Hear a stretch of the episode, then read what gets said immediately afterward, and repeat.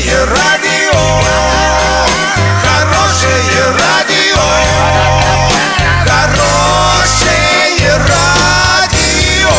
Радио Шансон.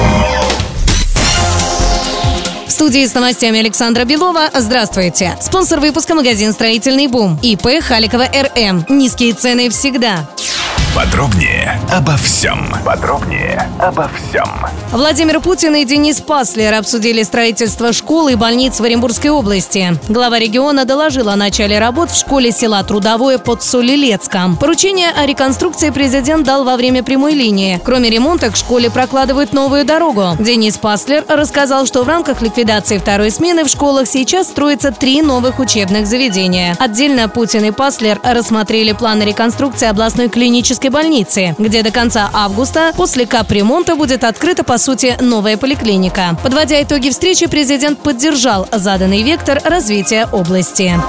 Каждому пятому жителю России обычно не хватает денег до зарплаты. Это следует из данных опроса фонда «Общественное мнение», сообщает РИА Новости. Чаще всего с дефицитом средств сталкиваются те наемные работники, которые получают менее 14 тысяч рублей. Только 11% опрошенных никогда не испытывали нехватку средств до зарплаты. 21% заявили, что редко с этим сталкиваются. Полностью довольны своей зарплатой только 13% россиян. При этом 39% не удовлетворены размером своей своей зарплаты, а 34% считают, что их размер оплаты труда не соответствует сложности и объему работы.